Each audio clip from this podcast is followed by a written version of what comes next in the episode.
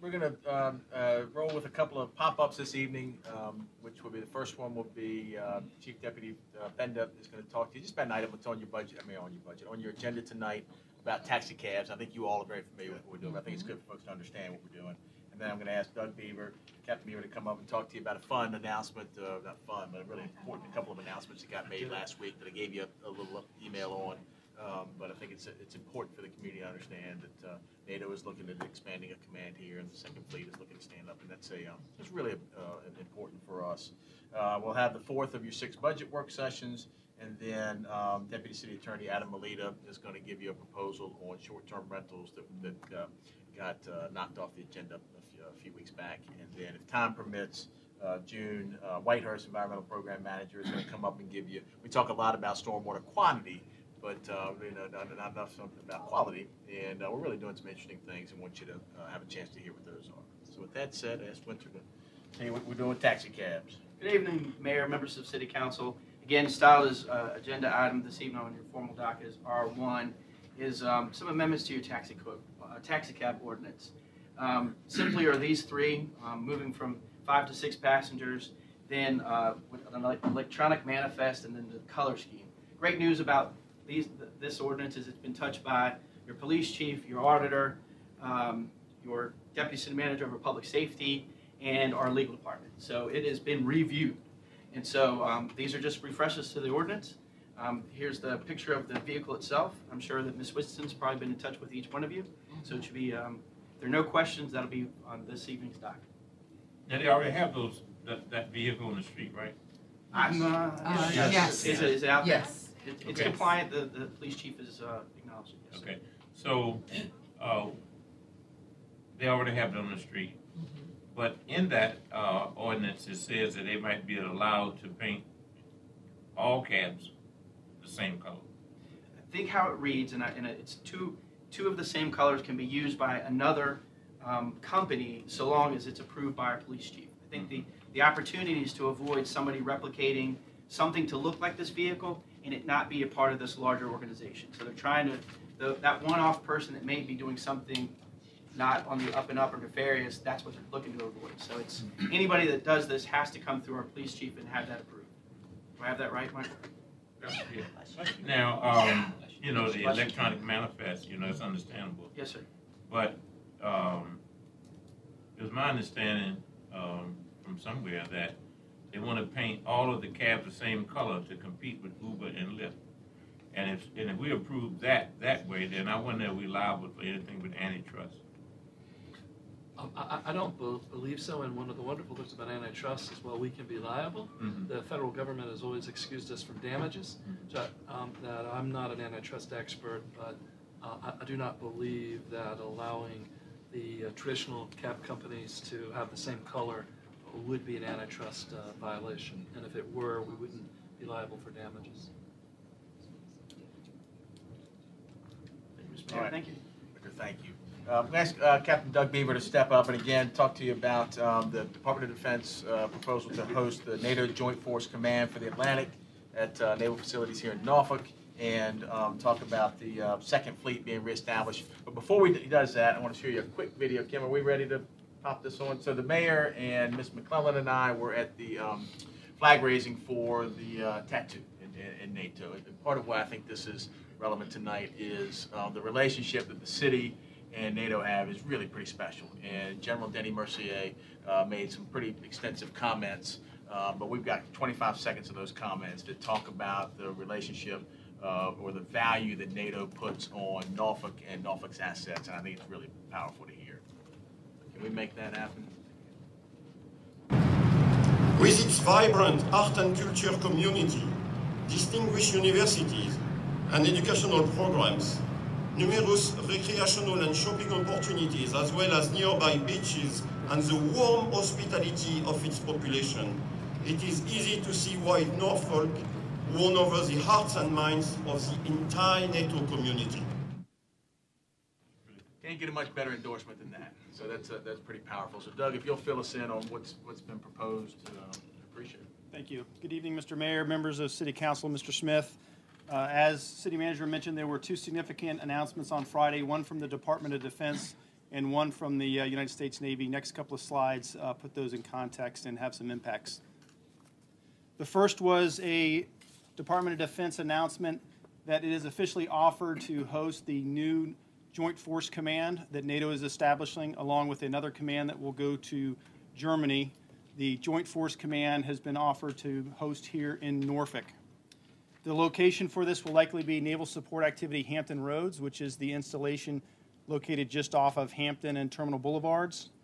Uh, this command will serve much like the Atlantic Command did during the Cold War from um, 1950 to 2002, uh, when it was at Naval Support Activity Hampton Roads, serving as the linchpin for security for all maritime forces in the Atlantic uh, area of operations. The NATO heads of state will meet later uh, this summer in July, and they will vote for final approval of this offer. And as this will be a new command, uh, we expect there to be a growth in active duty uh, U.S. Navy, NATO, uh, government civilians, and contractors.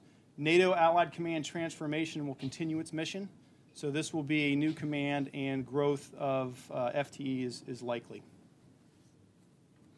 Also announced at the Fleet Forces Command Change of Command this past Friday by the Chief of Naval Operations, Admiral John Richardson, was the uh, reestablishment of Second Fleet, which was also established about the same time as NATO here during the entire Cold War and was disestablished in 2011. Uh, it will exercise the same operational functions that reside within Fleet Forces Command now, but it is it will be a new command, and they estimate there will be approximately 85 officers, 164 enlisted, and seven government civilians when this is fully manned later in the year. They expect to be fully operational capable uh, sometime in the summer uh, and fall timeframe. It will also be located on Naval Support Activity Hampton Roads in the general complex of NATO, Fleet Forces Command, and now Second Fleet.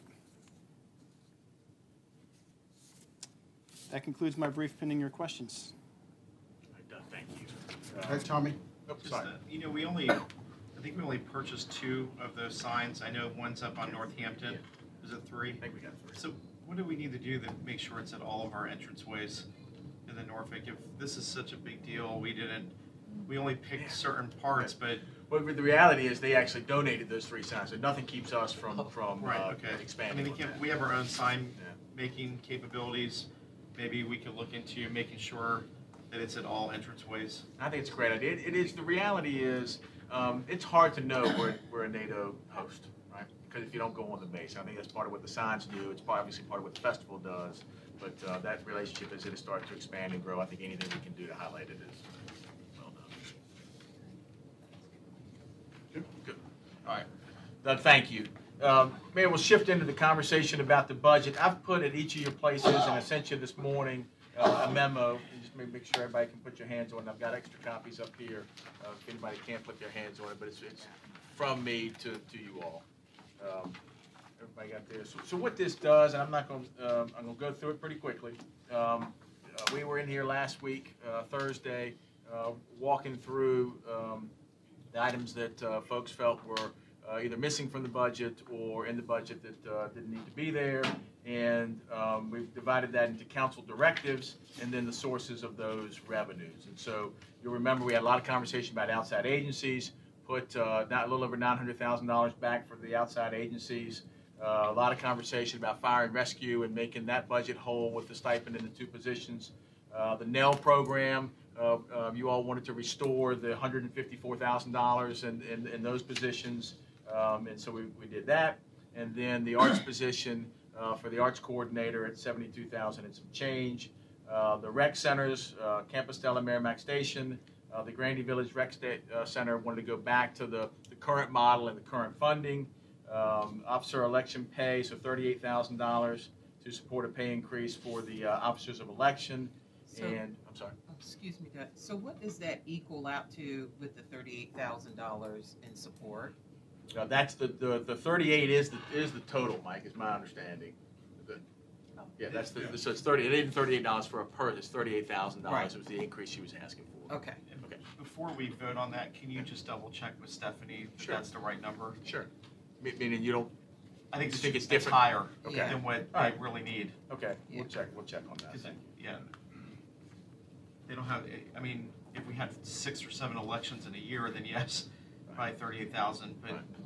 I don't, I think it's higher than what the, All right, we'll, we'll double check that, thank you. Um, there was some concern about the, uh, the driveway right of fee, we had a conversation about sort of our logic behind the fees, but it was, uh, feeling that this put us out of whack with, uh, uh, with, with, uh, costs, and so we uh, deleted that, so that was a thirty-two thousand dollar item. And then, um, the resource centers over in Diggstown and Oak Leaf that we were turning over to the Housing Authority in the budget, we asked them to bring those back in-house and, uh, do more marketing and try to make those, uh, be more robust, given the, the service that, the, um, the, the usage that they have. Um, and a lot of conversation about, uh, SOL remediation training. And I think we've got some interesting stuff in talking to the, uh, Parks and Rec folks, the ARPOS folks that we're doing at Campostella that I want to come back and, and explain to you, but we'll put that money, uh, back in. Uh, the, and this was a mistake, candidly, uh, my mistake, the, the twenty-five thousand dollars for Ocean View Fest events, we had put in as one-time money, um, last year, and clearly that was intended to be ongoing, so we're, so we're putting that back. And then a couple of planning fees, um, uh, that you all were concerned about, fees for either zoning or conditional rezoning and a text amendment. Uh, you'll see in here, we really think that's probably less than fifty times if that happens in the course of the year. But we, we reduced those fees back to where they were, which is a, an eleven thousand dollar, um, uh, addition to the budget. And then we had conversation at the end about giving, uh, money to the uh, Legal Aid Society and, and put sixteen hundred dollars back, uh, for them. Mark, is, oh, I'm sorry, Councilman. Okay, whatever you want. Thomas, um, the sixteen hundred dollars, is that enough to provide the support needed, um, for the families who, um, legal aid is assisting? I don't know legal aid's financial structure intimately. I just know that's what they requested. Okay, I saw that in the request. okay, right, That's all. I okay. So those, those are the monies. Um, If you look at the table below, you'll see, um, uh, in terms of the sources, uh, we talked about, um, uh, you- you all directed us to put a dollar uh, a night uh, on the bed tax, to increase the uh, cigarette tax by 10 cents. Uh, We have, um, uh, we did an RFP and a new um, uh, group that'll do our audit, uh, which saves us $113,000. Uh, We've got a little more interest income than we thought we were going to have, so $50,000 there. You mean our KPMG audit? Correct. So we got a different firm will do that uh, going forward, and as you can see, um, for significantly less money, um, which is obviously a a positive. Um, So when you look at all that, the sources and uses are one, almost $1.7 million. Um, You also talked about just some other items uh, that aren't necessarily budget items, and they're at the bottom of the memo that, um, well, the one is, the, the, we agreed on the uh, parking, that we would hold off on any changes to fees for the parking system until we could uh, do the consultant study uh, with DNC. Um, You asked that we uh, be um, proactive and put some money toward making the resource centers uh, more robust, and so we, uh, a little bit of a random number, but just said, let's put, we put fifteen thousand dollars in there to uh, try and enhance that. And um, you asked us to make sure that on, on the Nell program, that if we had somebody we had, that, that uh, started the program, didn't finish the program, um, uh, then they, they're not eligible to come back next year. So more of a policy question. And then we had some broad conversation about um, a volunteer program. I don't think we resolved anything, didn't ask to, to increase budget. And I think that's probably a retreat kind of discussion, but clearly there was a consensus at the table to really start to think through how to leverage the talents that's out in our community and, and do that in a, in a meaningful way around volunteers. Um, so that is that is what we um, uh, we heard from you all and what we have uh, are prepared to uh, adjust uh, within the budget. It would it would mean that um, on the the night we vote on the 22nd would include a hearing on increasing the um, the bed tax and the um, cigarette tax. Vernon, am I forgetting anything um, um, uh, procedurally? And I think those were the two things that we. Uh, I, I don't think so. I think you got it all. And we're gonna look at other taxes at another date. Uh, yes, I'm gonna ask that- for that to be on the docket on the twenty-second. Okay, Ms. Johnson and Ms. Graves. Oh, Mr. Manager, I just wanted to, um, it goes back to when we had our, um, budget hearing at Granby. Okay. And those two senior citizens, the sisters, um, and some other people, they weren't quite clear on how much money they're paying for the, the tax increase. Like they were saying per one hundred dollars. No. Right, right.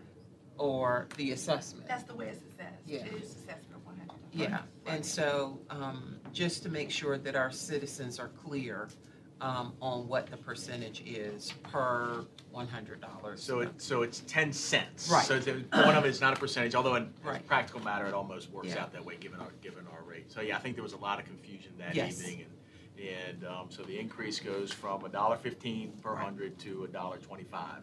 uh, per hundred. Absolutely, okay, thank you. Ms. Graves? Um, I had a second thing in my head and it just went blank. All right, so it's okay, I didn't write it down. Um, the raises for city employees, I think it's very important that, um, individuals or that our residents and, um, know that the raises, we're not voting for a raise for ourselves. That- As that's- far as you are council not. members and the That- that mayor is know, true. you- Mr. Mayor, we are not. Um, cause Charlie somebody would sent advocate that in and people will think that and Right. they'll say, you know, you all are voting for a raise for yourself and that raise does not affect council members. We still make the Correct. same That is twenty-five or correct. So twenty-seven that's a year. that, You know, we're, our, our raise, we're, we're not getting anything Not unless voting the your- you're not General voting yourselves a Assembly raise, says so. yes, ma'am. Right, so we're not, I think that's important to be clear. Tommy, you gonna say something? Unless you're gonna oh, fight for the General Assembly for it. Are we doing budget discussion Yes, go now? ahead. Yeah, yeah, Is that- yeah, you'll yeah, be so this is- commenting this on, is- yes, yeah. this is your time, Mr. Okay. Smigiel. On your memo or? Anything you want. Okay, yeah. so uh, a couple things. Um, One, I think it's also important to note that the tax increase is not a residential tax increase. It's a real estate tax increase that impacts businesses as well. It's a really good Um, point, but, and- sorry. Yeah, and, and that has unfortunately, some of the emails that we've received, and I've had to help clarify with people, is that you're putting all this on residents, and that's not true. It's on everybody. As I told you, I think the mistake I made was uh, only giving the, we gave the example, the homeowner is the the sensitive one, obviously, and so we, we highlighted that without highlighting the commercial Right. And I've also had to remind people too that uh, raising real estate taxes impacts me. I'm a property owner as well. I pay taxes in the city. Uh, my assessment on my house has gone up forty-two thousand dollars after this new assessment in the last four years. Um, and there's a lot of people out there that have seen those assessments increase. There's a couple neighborhoods where they've gone down, and there's a couple people that have not seen as big. Um, but the concerns that I heard, I spoke to a Civic League right after that meeting is exactly that. Maybe in Ocean View, the property values have been going up higher because of being by the water. Maybe that's why I'm hearing more of the anti-tax increase. But it is important to note that, um, you know, that it is uh, commercial. And then the downtown Norfolk area, where you guys have a special tax district, um, assuming that's going up to a dollar thirty-five um, per hundred dollars, um, so it impacts them even more. Uh, which brings a point, uh, you know, I, maybe I'll end up losing this argument at the end, um, but, and, and don't judge me, Terry. Uh, Sunday, um, woke up and realized we had not gone shopping for food, and I normally like to make breakfast for my family, so the out was to go to McDonald's. There's one close to our house, so. and I'm in line, and I have a free, I have coupons. I'm a, a coupon guy, and I'm looking at the um, car in front of me is a New York license plate, and then there's me, and the car behind me I was able to see had an Oklahoma license plate. And I'm looking at my receipt when I'm done, and my uh, tax on my meal was it was twenty dollars almost for the total, and I paid a dollar twenty-seven and then a dollar seventeen because the tax gets separated in the six and six and a half percent. So if we were to increase that one percent, my one little tax of a dollar twenty-seven would have gone to a dollar forty-six. So I would have paid nineteen cents more. Um, the person who's in front of me, that's New York, and the person behind me from Oklahoma is also paying that additional tax. And the, the one percent increase generates so much more revenue than passing this on to our homeowners that I, I would love for us to consider looking at that. And it, it goes back to, I know that, you know, a couple council members said, well, businesses, will, uh, restaurants will shut down. But go back to what I said, that the real estate tax impacts everybody. And so a restaurant owner who owns a restaurant is going to see an increase in their taxes real estate wise, whether they're leasing or they own it, because it's going to be passed on, and then it's going to be passed on to the consumers one way or another. So I, I looked up um, Captain Groovy's Um, and for them, the increase will be roughly five hundred dollars more. I don't have their two thousand eighteen assessments, because Norfolk Air doesn't have them yet, um, in there. Uh, Dieg Diner West, uh, will be paying seven hundred dollars more, uh, in their real estate taxes. But the McDonald's that I ate at, um, they'll be paying thousand dollars more. But the average McDonald's generates two point six million dollars a year in sales. That's the from their corporate number. So if we did the one percent on them, uh, you know, we would we would get twenty six thousand dollars out of that in tax revenue, and hopefully my math is right. Uh, twenty six thousand dollars out of that, as opposed to just a thousand on a, a ten cent real estate tax increase. So I, I, I'm saying this because I think everybody should have to pay, and I, I think user taxes. Uh, you know, it's it was my choice to go eat at McDonald's on Sunday. I could have gone to the grocery store, bought eggs, could have bought pancake mix, and could have made breakfast for a little bit cheaper, um, and only paid a two and a half percent tax food tax at the grocery store. But it was my choice to do that, and just like it was my choice to eat at Dirty Buffalo a week before that, just with my wife and I, and we spent fifty five dollars. So roughly, that would have cost about fifty-five cents more with a one percent tax increase. I- To be honest with you, I wouldn't have noticed it. I wouldn't have seen it. Um, and most of these types of taxes, people don't see them because they're. When I was at McDonald's, I wasn't thinking about the tax. I was thinking about getting a quick bite to eat for my family, um, and not realizing it. And also, the, looking at the Oklahoma and New York license plate, they don't probably live in Norfolk, but they probably don't own property or they're renting, and so. Right. I, well, it could be a rental car too, but there's it's just an opportunity to generate some other revenue for the city and not come out with this massive 10 cent tax increases, which is the way that I look at it, um, and putting us now way ahead of other localities, um, right behind Portsmouth, as one of the highest real estate tax um, in Hampton Roads. And I, I'm worried about the, the loss of growth because we're throwing this on, whether it's commercial or business. We have all these other fees, we have new zoning, we have all these new things. Just slow it down and let's try to, you know, look at revenue in other places. And I think there's opportunity there. It's not going to put us too far ahead of Virginia Beach with the um, restaurant tax. Uh, but I don't think people are going to choose to now drive out to uh, Virginia Beach because it's 50 cents less to eat there uh, than it would be uh, on a restaurant in Norfolk. And I know we've heard from two restaurant owners on there, but I also don't think they understand that they're going to end up paying real estate taxes um, in the end. And they're going to have to pass that on to the consumers uh, in one way or another. And so why not get a, more money out of the consumers by doing the other tax? And also, the wait staff will make more money because when people tip, they tip off of the total usually, so they'll make a little bit more off of that. Anyway, if anybody wants to look at my receipt to verify that I ate at McDonald's on Sunday, uh, Jerry does. you can. All right, Ms. McClellan. Tommy, I also am a McDonald's driver person, so share that. Don't tell anybody. Um, you know, I, it's an interesting debate. I- I'm very concerned about increasing our, our meals tax um, for uh, the local restaurants that are already burdened by our parking situation, um, already have a lot of heartburn because they feel that the city of Norfolk has supported Waterside and the restaurants at the Main um, without supporting them. And this is a tax that they are very uncomfortable with, and I appreciate that and support them. And I, I understand that we can parse out who's spending what where. I mean, by the same token, if the average home is two hundred thousand dollars in Norfolk, um, so it's an average, that's a total of two hundred dollars additional, uh, per home, that's fifty-five cents a day for that homeowner.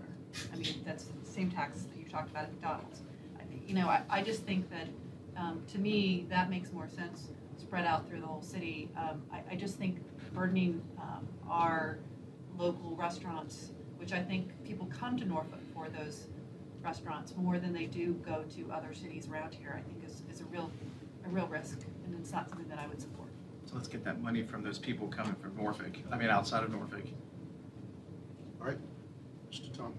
Uh, I appreciate you bringing it up, Tommy, and you and I have discussed your thoughts on this and my thoughts as well. And I'll somewhat agree with, with Andrea here. We've got a fragile retail market um, nationwide. Uh, One of the few sectors that I think we're hearing may see any growth whatsoever are restaurants, eateries. And so uh, I'm extremely hesitant to handicap our local restaurateurs in any way at this point in time, considering uh, the significant retail probably going to be seeing closing over the next few years. Okay, Mr. Smigiel. So what about the real estate tax impacting them? And we can't separate them, but they're gonna see a real estate tax increase. The And they'll have to pass that, they're gonna, especially in downtown Norfolk, because they're gonna get a dollar thirty-five now. Sure, the restaurant owners that I've, with whom I've spoken are much prefer that versus, um, the increase in meals tax. Not to mention, every res- restaurant owner doesn't own the building I was gonna that say, they're few of them operating own the from. building. So if they're renting, Good point. then they're not paying the tax anyway, you know. They'll if- pay it. If subsequently, well, when you're commercial and you're renting, you're responsible for everything in the building anyway. I mean, you're basically just paying rent for the four walls. And everything else in there is your responsibility as the, as the tenant in a, on a commercial side. So they don't own the property. They're not the one, i- i- if the rent goes up, that's one thing, but usually they have very long-term leases. Okay, Mr. Riddick, did you have anything, sir? Okay. Dr. Whibley. I have just a really small thing, and I'm sorry I didn't bring this up last year, last week. Um, I could not figure it out, I'm sorry, what we paid last year um, as being a member of the Hampton Roads Economic Alliance. It is order of magnitude ninety or ninety-five cents uh, per capita. So um, I don't Because we had a discussion about this several years ago, that we felt that we really were not seeing the return on it. And this was a pretty considerable uh, expense, and I just wondered if there had been some discussion on whether this is um, something we're benefiting from and whether we want it to continue, because I know in the past, we had greatly reduced our contribution to this. So um, a lot happened in call it the last three years. I think there was a lot of frustration with um, the, the particularly Virginia Beach and Norfolk sort of led the way, but all of the localities were feeling like the public sector was really carrying the freight. And so there was a, a request to, to reinvent, if you will, the Economic Development Alliance. And that process started. And uh, where they are at this point is um, they've just finished a study by IBM to come in and help them understand what are the, the um, uh, target industries that we should be approaching as a region. And, and that study is going to be used as the basis for a pretty significant capital campaign to try and re- rebalance uh, the private sector investment with the public sector. Not, not a request to increase the, the, the public, but to increase the, the private. So I, I'm pretty involved in those conversations. They've asked me about two months ago to be the public sector representative on the executive committee. So um, uh, I'm feeling better about where we are. I think this this capital campaign and whether or not they're able to raise this money is going to say everything about um, our ability, what um, or, our, or their sustainability. Um, the reality is. Um, if you're going to be in the game of economic development, you need a regional organization. You know, the state will tell you that if they're going to, if they're, if they are not going to deal with 17 different groups, that when a group comes into the state, they're going to want to be able to go to the, the regional organization and say, what, what have you got? Um, a lot of what we're learning is we're not in the game. You know, we're, we're, we're uh, we don't even make the short list as they start to do their research. So a lot of what we're trying to do is really reposition uh, Hampton Roads as a region. So I am um, cautiously optimistic about the, the new program, but I'll commit to you all that we will look really closely at that. And, and frankly, when we were in Virginia Beach, when I was in Virginia Beach, I recommended that, we- that we stop funding it. So uh, it, uh, if it uh, uh, comes to that here, I'd, I'd make that same recommendation. But right now, I've- I've got real positive feelings about the direction they're heading in. So, Okay, Ms. Johnson. so, uh, Mr. Manager, prior to you being um, requested to be on the executive board, um, was there anybody from the city attending Yeah, meetings? so, so um, the, the economic development directors are all, all sit o- on the, uh, the marketing committee. So, yeah, so we had, we had a lot of engagement um, um, with the, with the organization. And then, then- and we're, we're fortunate in that they're located here in Norfolk, so we got a little bit of a home, home field advantage. Is the, most of the cost in, in the marketing, I mean, two hundred thousand plus that we spend? Is that, I mean, how big's the staff? Yeah, so it is, uh, I, and I can get you a full, it, it's fairly tight, it's fairly small, so it's a lot of, it's a lot of marketing, it's a lot of research, and then it's a, a fair bit of travel, it's, it's outreach. And so they're, they're able to do outreach in a way that we could never afford to do on our own, right? We, we- so, and, and when I say we, I mean Norfolk, Portsmouth, Chesapeake, Virginia Beach, all of us. Um, none of us can cobble together the kind of, um, of of outreach that a regional group can do much more efficiently. Well, I- on paper, it absolutely sounds great, and I'm pleased that you're there.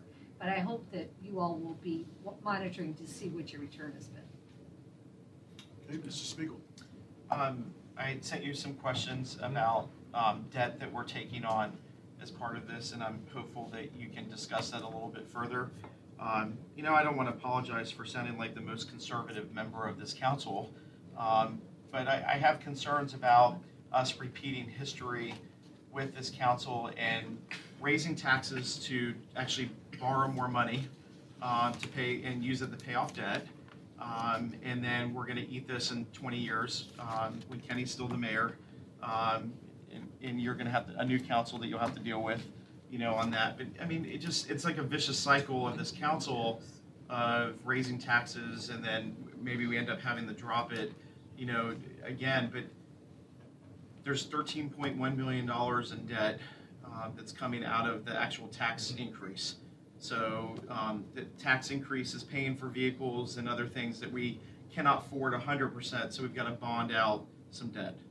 Am I, is that? you- You're right. So I didn't, I didn't bring your questions, although I did send them to, to Right. all of you, so you, you all have it. I think it, it is, um, um, what we're trying to do with this budget and with the, uh, investments that we're asking you all to make is line them up with the priorities that you and frankly, the community have identified. And so, uh, from, uh, resilience and public safety and, uh, reduction in poverty, I, I- I believe we're doing that.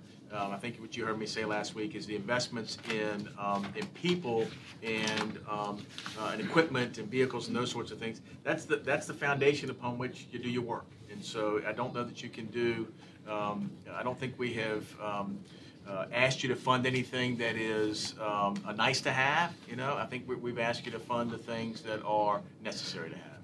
So Doug, one of the things I think that we, we need to be clear on is over the past eight, nine years, we've borrowed a lot of money. We've borrowed maybe uh, north of a hundred million dollars a year over the past decade. That debt is coming due. In FY eighteen, I think the debt payment was about sixty-five million dollars. FY twenty, it'll be eighty million dollars. FY twenty-two, it'll be eighty-five million dollars. And this is on money that we've already borrowed. The, the- the bill is due. And, um, we just don't have, uh, the revenue to, to, uh, to even service the debt. And, uh, some of those projects are twenty years old, and some of them are, are quite new. Uh, we've built schools, we built a courthouse, uh, we invested in the library, um, and uh, we have light rail and Amtrak, the Monroe building for the governor's school. We took on a lot of debt over the past 10 years, and the bill's coming due. Ms. Graves. I would like to add to that as it relates to the schools, because I think there has been a general consensus with the public that the tax increase paid for the six schools. And I said it earlier, and I just want to reiterate it again, that that did not pay for the schools. We don't have six new paid in full schools. That paid the debt service on the money we borrowed to build the schools. So I think that's something that also, you know, just to reiterate what you're saying about the debt coming due, um, you know, that money didn't pay for the buildings. It paid for us, that was the down payment on us borrowing the money to pay for it. Okay. Yes, Ms. Johnson. Um, Mr. Manager, um, since we're talking about a lot of debt, and you know how I feel about the, the citizens knowing exactly what we, we do and the decisions that we make, um, I would say that often that we review to our citizens um, what our priorities are, what our vision and our mission is for this city council. Um, one, to be mindful that it is our goal that while we're dealing with debt, we're looking into the future of um, other council members. That's something that we agreed as a governing body that we would be extremely mindful of. um, for future representatives uh, for, for council. Um, and I think if we, we do that, we, we need to uh, do a little more of that with our, our citizens. And I think that they're wanting to know, and I think that we can do a better job at that.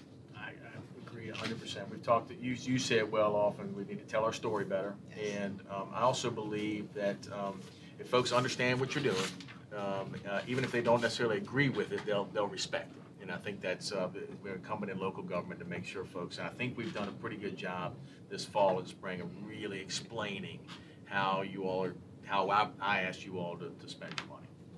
Yes, Mr. McClellan and Mr. Riddick.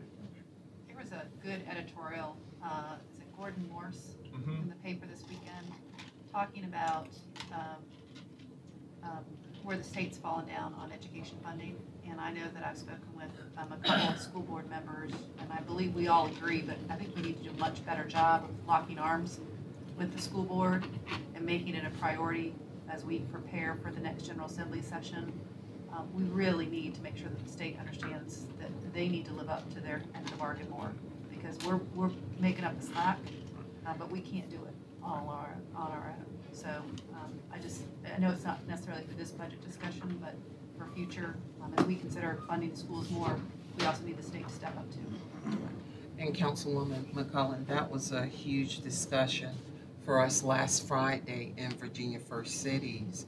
Um, how can the cities, um, and, and the state, you know, do their part because it's really shifting, every time we have a discussion, is shifting more to the localities as far as, um, meeting the needs of the school system.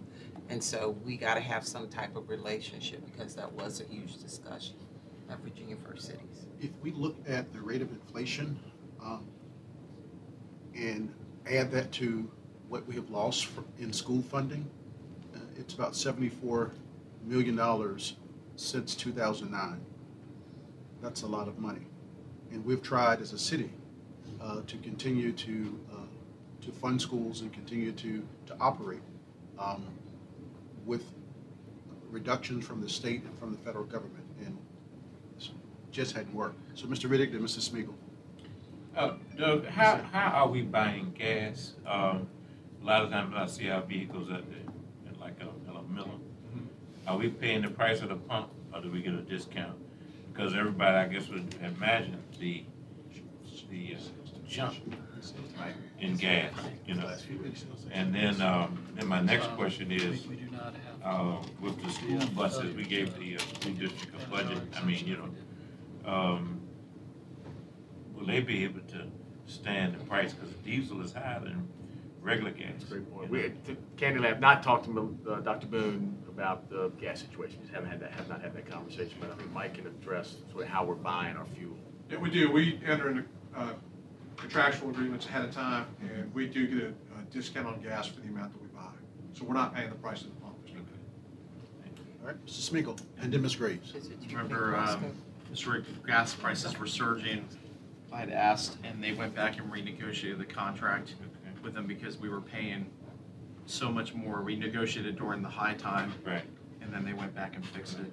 Um, I received an article from somebody about the, uh, from the, um, about the windfall that states are starting to see um, with that, uh, and I'm just curious, um, the forecast extra money that we will receive if the House budget passes, and it could be after we vote on our budget, but what would your plans be with that additional revenue coming in? Because the school system is expected to get about eight hundred thousand more if the House budget passes, and then what are we expected to get extra? Yeah, I think we, we come sit in this room, we're not gonna do anything that, um, you all aren't aware of. So we come sit and have a conversation with you all and say the dynamics have changed and here's, you know, our recommendation or have some conversation with you. But We don't have plans for a- a windfall should it come. Do you know how much we're expected to get with the House budget? Right now, for, for the city side, we're not expecting any additional funding of any amount. The schools could get as much as one point two. One point two, and that's the House budget. So there's no police money or anything coming from the state No, extra on that?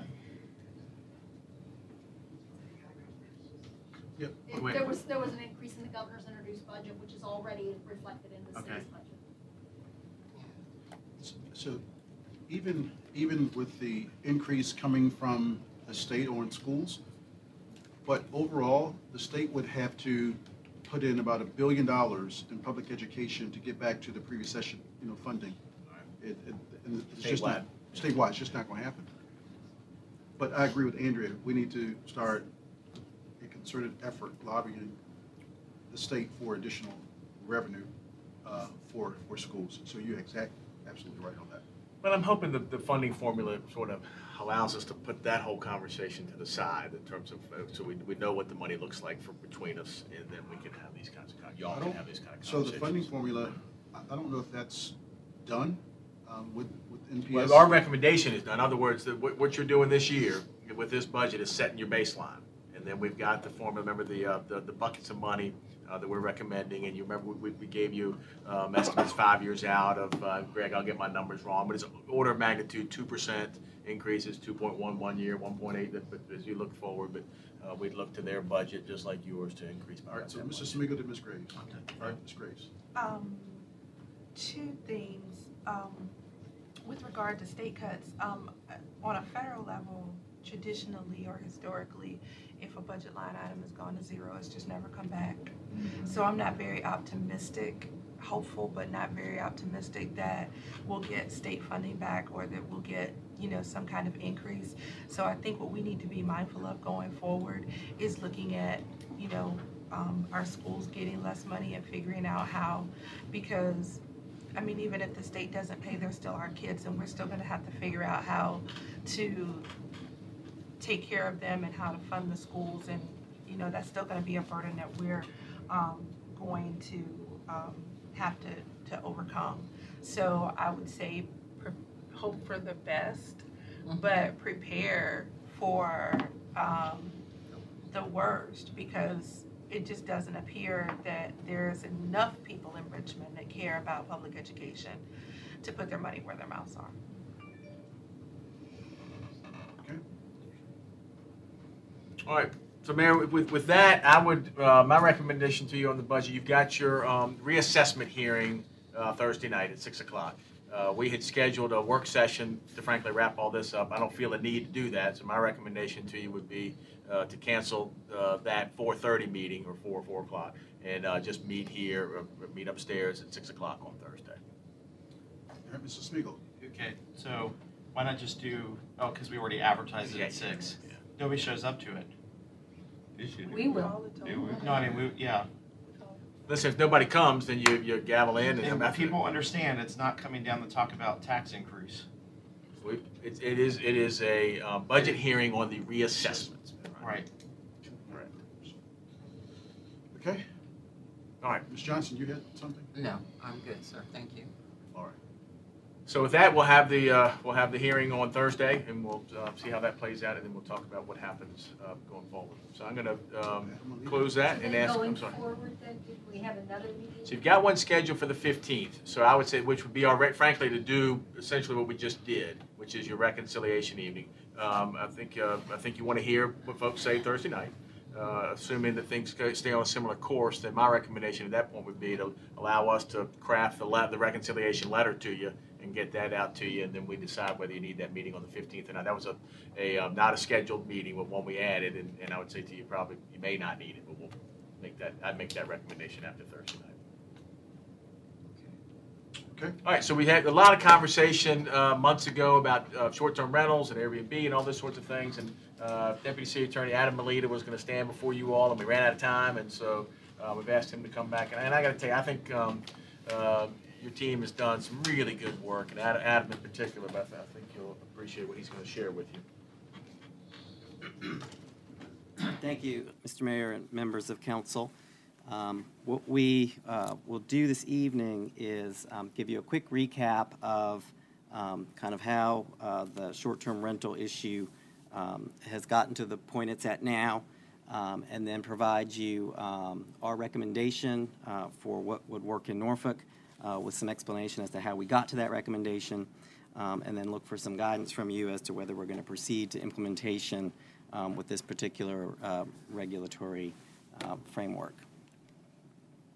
So uh, to recap the history, um, in, uh, in late 2016, um, Airbnb's lobby group kind of put a push on nationwide to try to um, get legislation passed in a lot of states to essentially guarantee that they could operate without uh, having to deal with sort of the various types of local restrictions that could pop up uh, on, a, on a city and, and county level. Um, that bill um, got through the General Assembly, um, but kind of at the last minute um, picked up a little bit of opposition, and uh, the uh, General Assembly made a decision to um, uh, not implement that legislation unless it passed exactly the same next year. So we came to you in June of 2016 and gave you uh, an update on what was going on. Um, we have had, we had then and still have a prohibition generally against short-term rentals, um, but we did want to uh, be engaged with our legislative liaisons and, and other localities to keep track of next year's legislation and see if we couldn't add some features um, that would include some good neighbor protections. And those are protections to um, uh, uh, minimize impacts, negative impacts on neighborhoods, um, and to make sure that, that visitors that are coming as guests in these, um, in these short-term rentals uh, have a good experience. Um, I think the General Assembly even did a, a, a work group, uh, a study group during that time, um, but by the time it came back during the next session, uh, it, the General Assembly did not adopt the same bill. Um, and so what came out of it was a very um, uh, uh, hyphenated version of a, of a state rule. Basically, it said that localities could require registration. Um, there were some limits as to um, what you could do with that registration, but you could require it, um, but you could also still exercise all of the regular zoning authorities that you uh, had before. Um, so we came to you in July with that recap um, uh, indicated we would be working on something under those parameters that the state gave us, um, and identified for you that there really were two kinds of short-term rentals that we were looking to um, regulate. Uh, the homestays, which is where the host is present while the guest is uh, visiting, uh, and then what we're going to call the vacation home, which is where the guest is getting um, uh, the use of the entire premises. Um, nobody uh, is there to monitor or, uh, or um, supervise the stay. Um, so after uh, briefing you on that, uh, city manager asked the neighborhood action team to work up a recommendation. Um, the neighborhood action team, under the guidance of uh, Deputy uh, City Manager Goldsmith, put together a, a subcommittee to work on this. Um, we had help from uh, all the folks you see here on the list, some of whom were outside the city, um, but a lot of people bringing a lot of perspectives on what they saw as the issues with short-term rentals.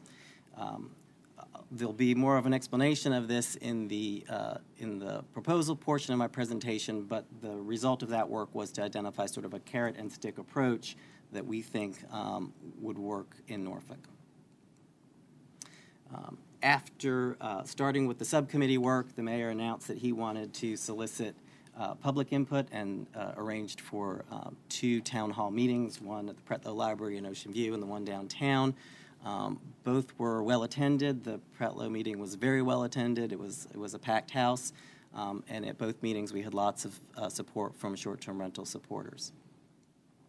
Um, that all of that work got put on hold a little bit because at this point of the year in in uh, in 2017, uh, everyone in the city was kind of in the throes of adopting the new zoning ordinance. So, Planning Commission had done the public hearing, had made a recommendation to you, I think in October or November of 17. Um, and so we knew that any new regulations were going to be part of the zoning ordinance. We were going to try to, to uh, regulate these by zoning district.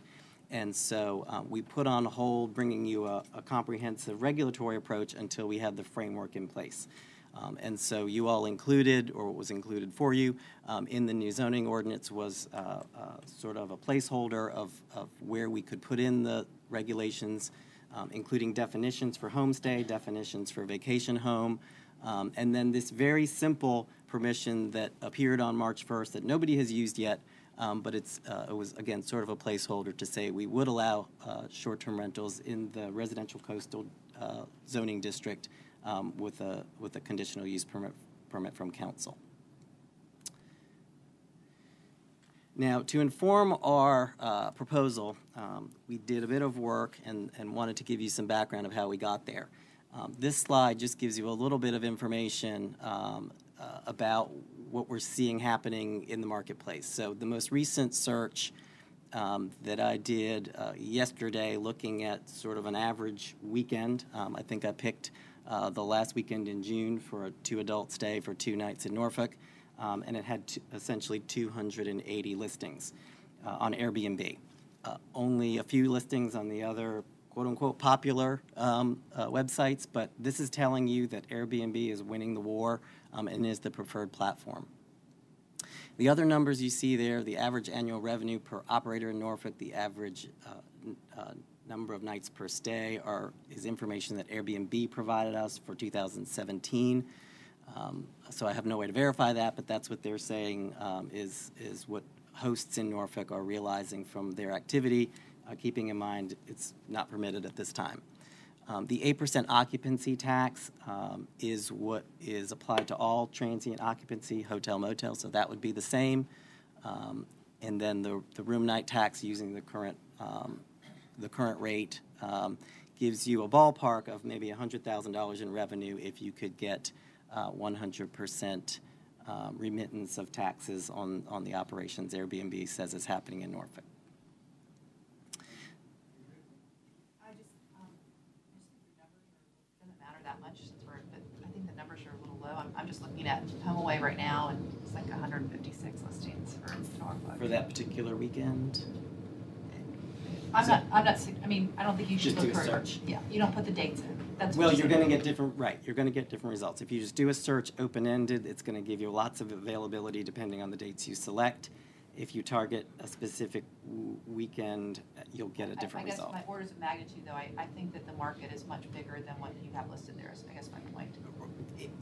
Yes, there, that's part of the challenge of understanding this market is that for any particular night, there are only a fraction of um, homes available, places to stay available, um, and those come on and off of the market um, in unpredictable ways. So if people are um, allowing their own home to be used, there are times where it's not available, and there are times where it is available, and so it's it is a it is available as a short-term rental, but not all the time.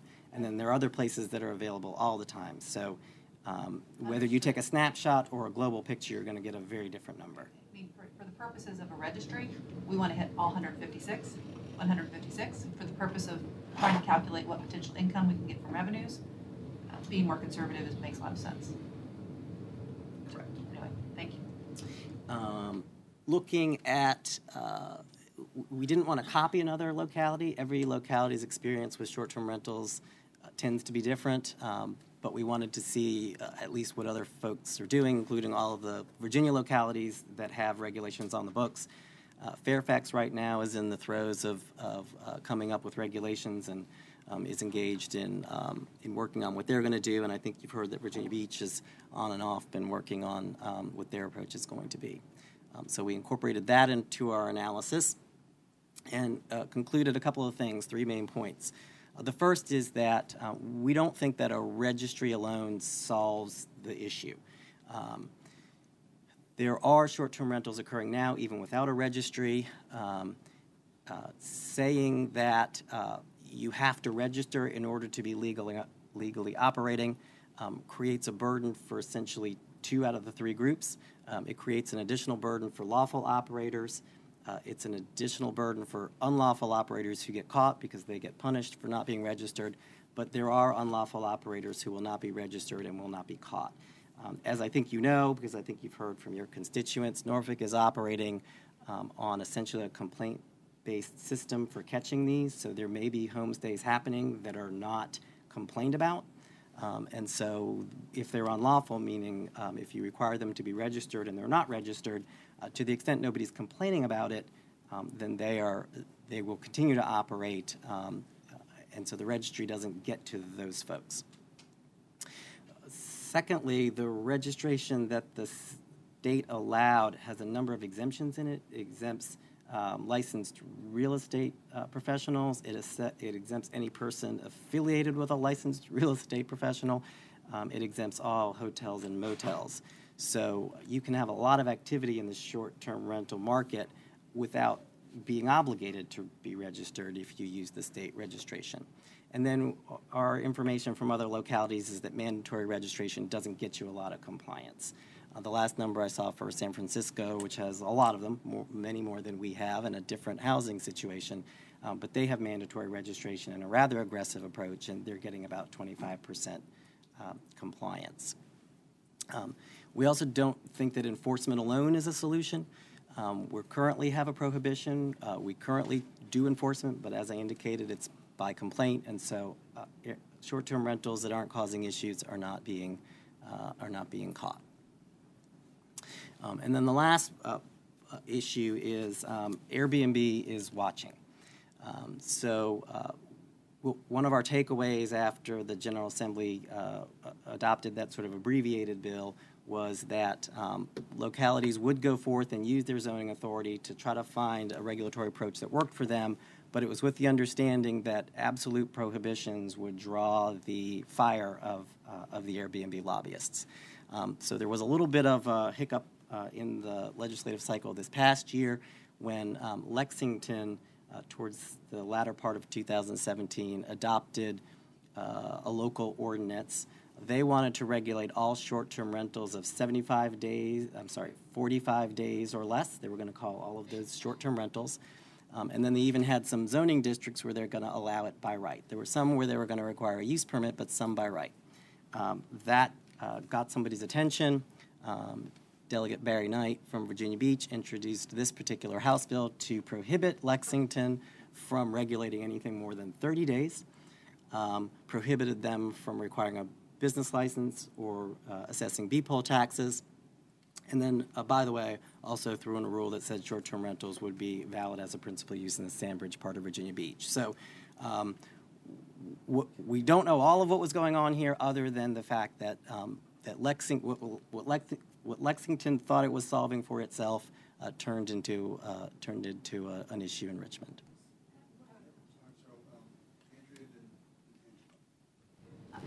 If this, if,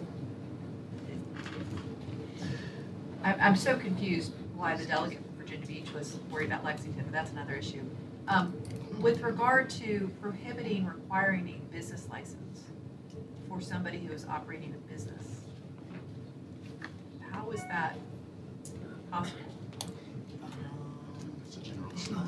Um, y- y- Yes, that um, the General Assembly is uh, sitting uh, higher in the pecking order than we are, and so that um, uh, virtually there is uh, nothing that they can't uh, endeavor to impose upon us. But I just want to, I just want to confirm, they have, they have said to people operating a business in their homes that they, that- that the city may not by any means require a business license. Right, and we, we do have some very good protections in the Constitution uh, for our real property and personal property, uh, and and so that uh, all changes are not as easy as others.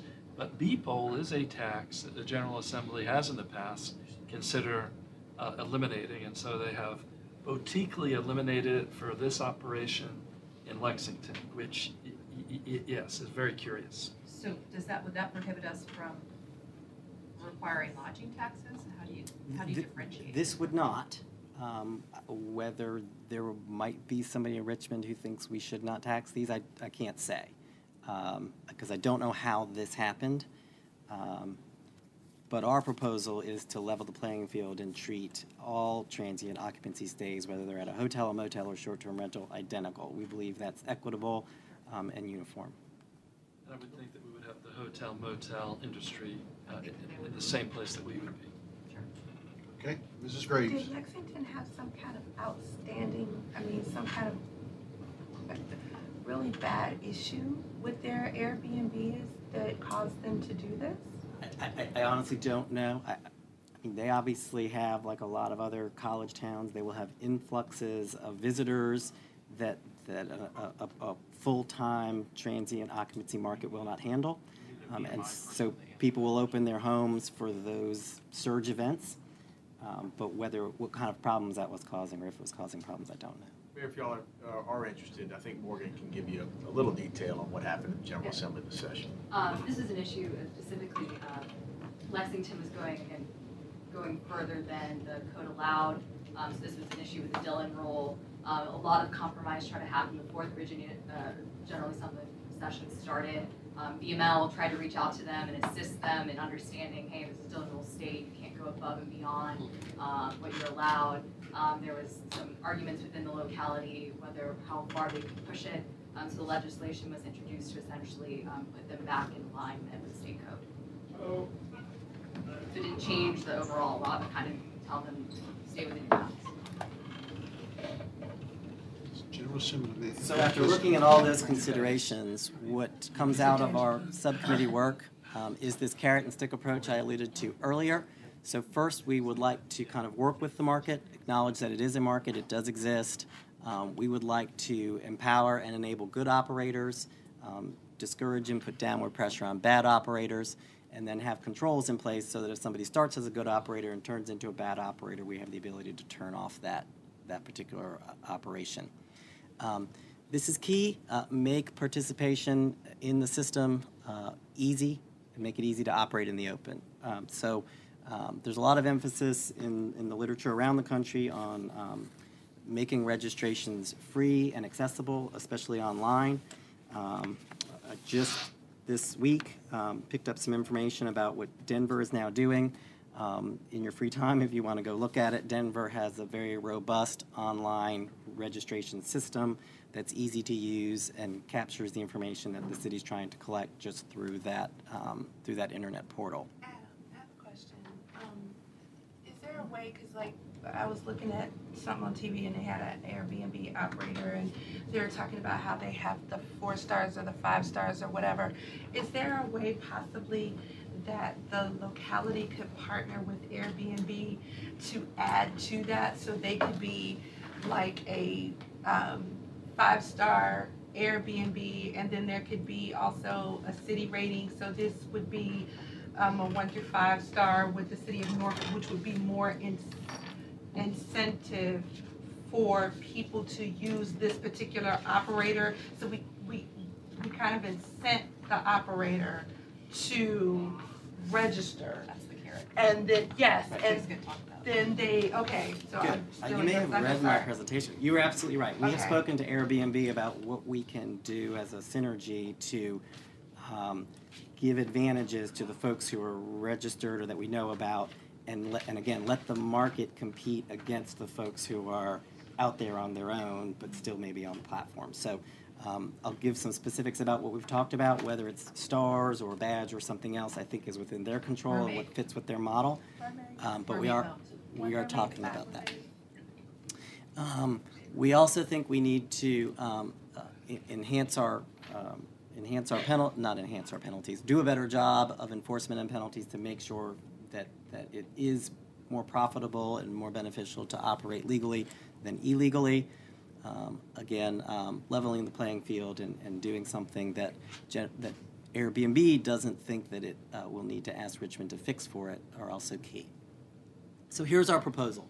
Again, sticking with the two principal types of short-term rentals. Uh, the first is the homestay. This is um, uh, not often uh, noticed by the neighbors. It's, you don't really know if the person coming over to stay is a relative or, or is paying to stay there. Um, the person who is the principal occupant of that uh, that residence is home at the time that the guest is there. Um, so for this type of stay, we would propose that it be allowed by right citywide, um, that you would have to get a zoning certificate, so there would be a process to check and make sure it's being done within the rules. There's only a few rules. Um, there are some rules about the maximum occupancy. It'll depend on how many bedrooms you have. Um, of course, there's limits on how long you can stay. Once you get to the 30-day mark, you're really dealing with um, a, a typical residential um, lease type of, of residency. Um, we would not allow it in our accessory dwelling units, which are now legal, so you wouldn't be sticking somebody in the room over the garage um, as an Airbnb. Um, and then, of course, if you have a boarder on your premises already, then that would that would not be available. Can you explain the um, accessory dwelling unit, so would that be considered the next version of this option? The accessory dwelling unit, as we've permitted it in the new zoning ordinance, is really there as, um, as an opportunity for, um, the, uh, the in-law suite or even a full-scale rental unit, whether it's month to month or year to year, however you'd like to do that. The idea of turning, um, your accessory dwelling unit into sort of a motel room in and out, um, is an issue, uh, because of the impacts that creates. So if you're going to be a homestay, part of what we are counting on is the fact that because you're present, you want to make sure that that happens in a way that's innocuous and isn't going to impact your neighbors. If you're allowing it to go on in the garage at the back of your property, you're starting to lose that control. It- But it would be allowed under the next section? Um, under, When it's like, a- so a full rental, full house rental, you could do a full house rental as a vacation home. but could you do a full house rental as your accessory dwelling unit? I mean, I, I, I- I have a problem that, the- that no accessory dwelling units can be used. You- You either allow it under homestay or you allow it under your next slide. Um, uh, we, we, I haven't looked at whether a whole, are you asking whether a whole house rental could include a home that has an accessory dwelling unit, or would that be two? So, The room over the garage, right, so most of your East Beach houses have carriage houses Right. behind them. And so they would be prohibited from rent under the homestay, but they would be allowed Can you under the next slide? vacation. Sure.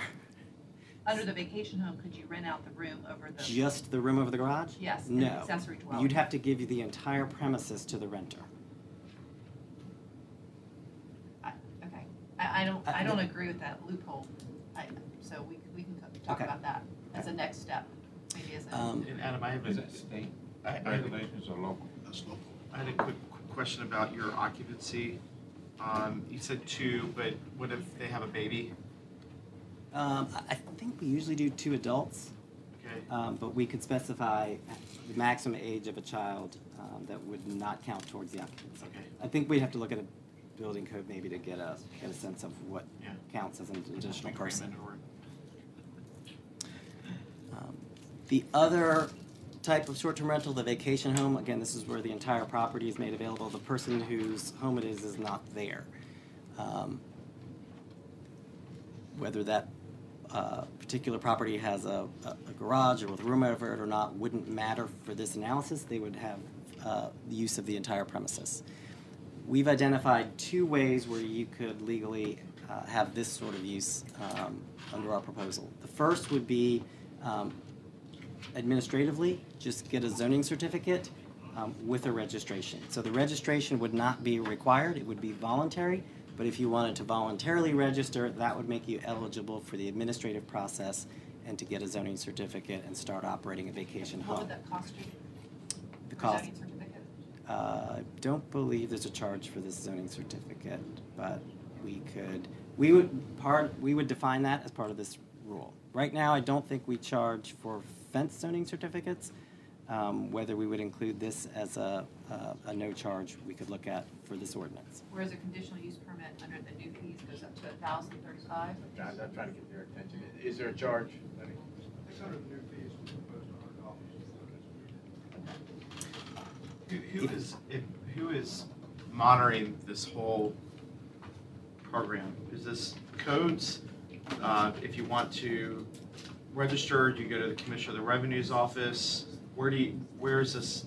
As with everything else, we're, part of this proposal contemplates that there will have to be some central organization. Someone's gonna have to monitor the registry and know who's on it and who's not, and to coordinate the complaints that come in with the folks that are on it. So the hundred thousand dollars that's expected to come in, which doesn't include the extra dollar, um, bed tax.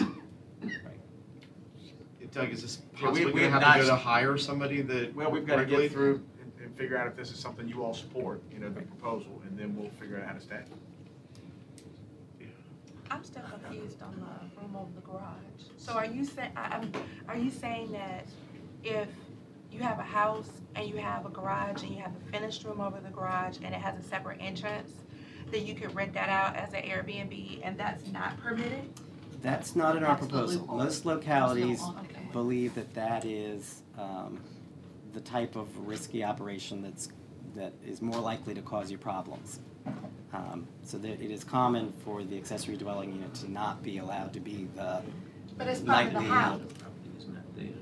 It- Part of the property. It's part of the necessarily property. house. Uh, that's- I think that's the point. The issue that localities have identified No, no, no, no, it's, e- well, it's either a part of the house, which is the property, or it is a separate detached, gar- are we talking a separate detached garage with a room over it, or are we talking about a frog, a finished room No. over the garage? We're garage? talking about a separate detached building. Like the Could be a houses on garage. the beach, Okay. all those carriage houses. Okay, and what are you talking about, love them Andrea?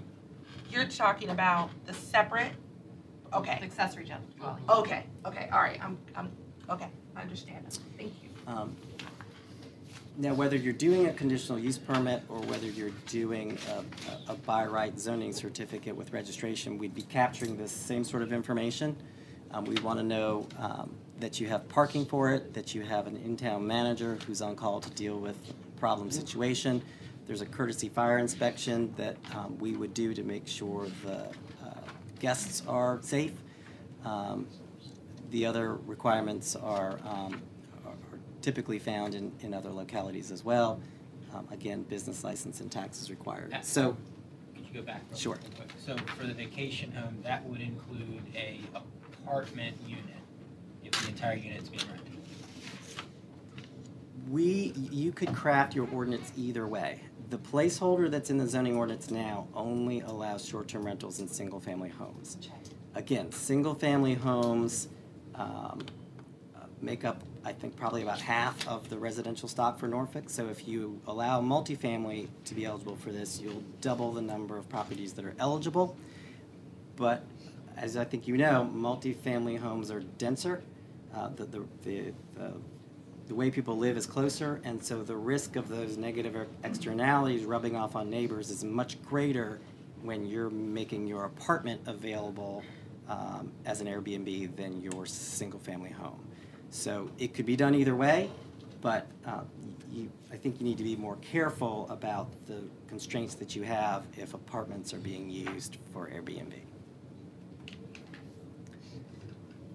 I, I think there's a market downtown. Putting this in the zoning ordinance allows you to pick regulations for various districts in the city. So while you might permit uh, multifamily for Airbnb downtown, you might not decide the same thing in Ghent, for example. And I think that may be what I'm thinking, is downtown apartments would be appropriate, but at the same time, you probably don't need to require a parking spot. Right. Again, all refinements that give it, that this framework gives us the ability to customize what sort of experience we think works and doesn't negatively impact the neighborhood by zoning district. So we could do that. So coastal character district could be multifamily and single family, similarly downtown, but for the rest, Correct. okay. Right, yes. All the zoning rules we currently have, we can still use. Um, so this is the last bullet point, and Ms. Graves, this gets to your uh, brainstorm. Um, the registration that we thought we would have would be entirely voluntary, so we wouldn't be bound by the restrictions that are imposed on the state registration that we're allowed to force on people, because we wouldn't be forcing any registration on anyone. We would be essentially making this available, but this, but the burden of, of doing a registration comes with perks. If you're doing a vacation home, you get to do it administratively. Um, if you're doing a, a homestay, you get some of these benefits. So we've spoken with the, the Airbnb representatives, and I said, hey, if we uh, in, want to entice people to register, knowing um, not everybody likes to be forced to do things, um, i- is there a way for you to badge those listings that have been um, registered with Norfolk? This is um, the same kind of idea as Rent Ready for Norfolk, so that um, if we know about it and we've seen it and we know who's operating it, we would like the customer to know about it as well. And Airbnb folks said, well, nobody's ever asked us that before, but we'll talk to our engineers. And then a couple days later, got back in touch with me and said they would be willing to do that and they wanted to see what our proposal was. And I said, well, I don't have one yet. As soon as I hear from our city council, we'll get you our proposal. So they are very receptive to doing something that um, enables good hosts to do a better job. Um, I don't think they're opposed to our wanting to regulate Airbnb. I think they want they're opposed to us um, restricting it in some way. So uh, to the extent we can, and they can enable us um, and enable hosts, um, I, I think they're willing to do that. Um, and of course, uh, we would also maintain our own list of, of uh, registered locations. So if folks wanted to ask us who's registered, we could let them know as well. Um, so what we're asking you for, and we've already started the discussion, I appreciate that, thank you, um, is uh, are we on the right track? Um, do we want to um, have these paths for people to operate legally, um, to make it simple, um, and to do the other things that are necessary if it's going to work, to, to stand it up with uh, enforcement to catch the people who don't want to follow the rules, um, to do the things necessary to make the registration easy and useful for people, um, and to follow through with Airbnb to see if they'll um, hold our hand with um, letting customers know um, who it is that's Norfolk certified or Norfolk registered. Andrea. Uh, two, two things. Um, first of all, just to talk about in terms of what type of dollars we're talking about. Um, you, it's five percent state sales tax and eight percent hotel tax, lodging tax for the city would be what an operator should be paying. I know that the eight percent applies. I'm not sure about the sales. Five percent, I pay, I pay five percent to the state and five percent to the Nelson County for my home away home that I rent out. And then in That's- Norfolk, there's a one percent sales tax. Okay, That is just local, so So be- six sales total. okay, so it'd be five percent state, one percent local sales tax, plus an eight percent lodging tax, is that correct? Yes, And a bed tax on top of that? yes. Mm-hmm. Right, whatever the hotels and motels are paying, it's the same. Um, Also, uh, in terms of enforcement, um, I think the biggest issue that we've all heard is the concern that if you live in a, a single-family neighborhood and the person next to you is renting out their house on a regular basis and there's, you know, the parking's bad, the trash is bad, the noise is loud, et cetera, um, how do we enforce? I mean, how do we take somebody and say, you can no longer do this? Under the proposal, Yes. um, typically what most ordinance I've seen is to where, first of all, our proposal is to have the registration and the by right use sort of be annual, so you have to renew it year to year. You, you could even go to two years. I don't think you want to go beyond that. But I don't want to wait for a to year. Keep track I of mean, it. And then we can also build in, I've seen it done, uh, methods where if you violate any of the requirements that are in the ordinance, um, the first violation um, is a warning, the second violation is a fine, and the third violation is that you're removed from the registry for the, Three for a strikes year. and you're out. Right. Right, right, and, and since you're um, using a conditional use permit, like with the uh, alcohol establishments, that could also be revoked. Well, but we're not using a conditional use permit for. Right. if it's- Right, and so for the ones. For, for where- those that you are. Right, and I for the don't, ones. I don't understand why anybody would, why would anybody go through a conditional use permit when you can, for a hundred dollars for the zoning? That's exactly what we want to hear people say, that they'll register um, and forego the more complicated process. We'll have uh, as close to 100% registration as we can get, other than the bad actors. Um, And then within that, we would have a very defined mechanism I see your for point. warning and then re- and So then you're- revoking the zoning So certificate. you, if you're off the registry, you are not legally operating at that point. Uh, Remember, we would allow, the- we would allow the homestays by right registered or not. You're just not going to get the benefits of everybody knowing that you're registered. Uh, But the vacation homes, you're either going to have to be registered or come to council. Can we badge the bad guys with like a big bad apple or something like that? I was, that's what I was thinking. Yeah. Scarlet A. Or Andrea, maybe we can work, since we will be working with Airbnb, if we've had issues, if there's documentation of bad, uh, weak operators, letting Airbnb know, Yeah, they- because they- that's not making a good name for them either. They want to know that stuff. All right, Tommy? And I had asked a couple years ago about whether or not as a locality, we could require those who have rentals to have a sign posted outside that has the property manager's name and number on it, so that if there is somebody call it, and I, I don't remember if we were allowed to do that by Dillon rule laws, but I'm wondering, is there a way that, is there anything that would allow us to require them to have a sign posted that they are a registered Uh, My instincts are that uh, you, you could do both of those, require the posting of the, the manager signs.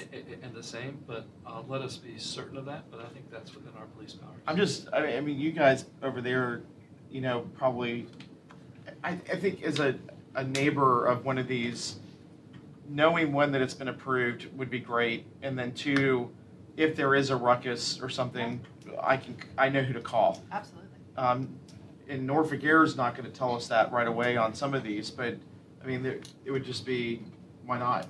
But where would you post it? I, that would be part of the regulations, either it has to be posted right on, on the door, or it has to be posted somewhere in view, um, that we could tell, you know, that this is a legal Airbnb, and that maybe will force people to register too, because if they know that they, um, you're official that way. That's, you get a Okay, hundred. Ms. Graves? Do you run into the problem of, um, vandals if you post that you're a legal Airbnb in a window? I mean, it would have to be somewhere where people could see it, so do you run into a problem of vandals in property when it is vacant?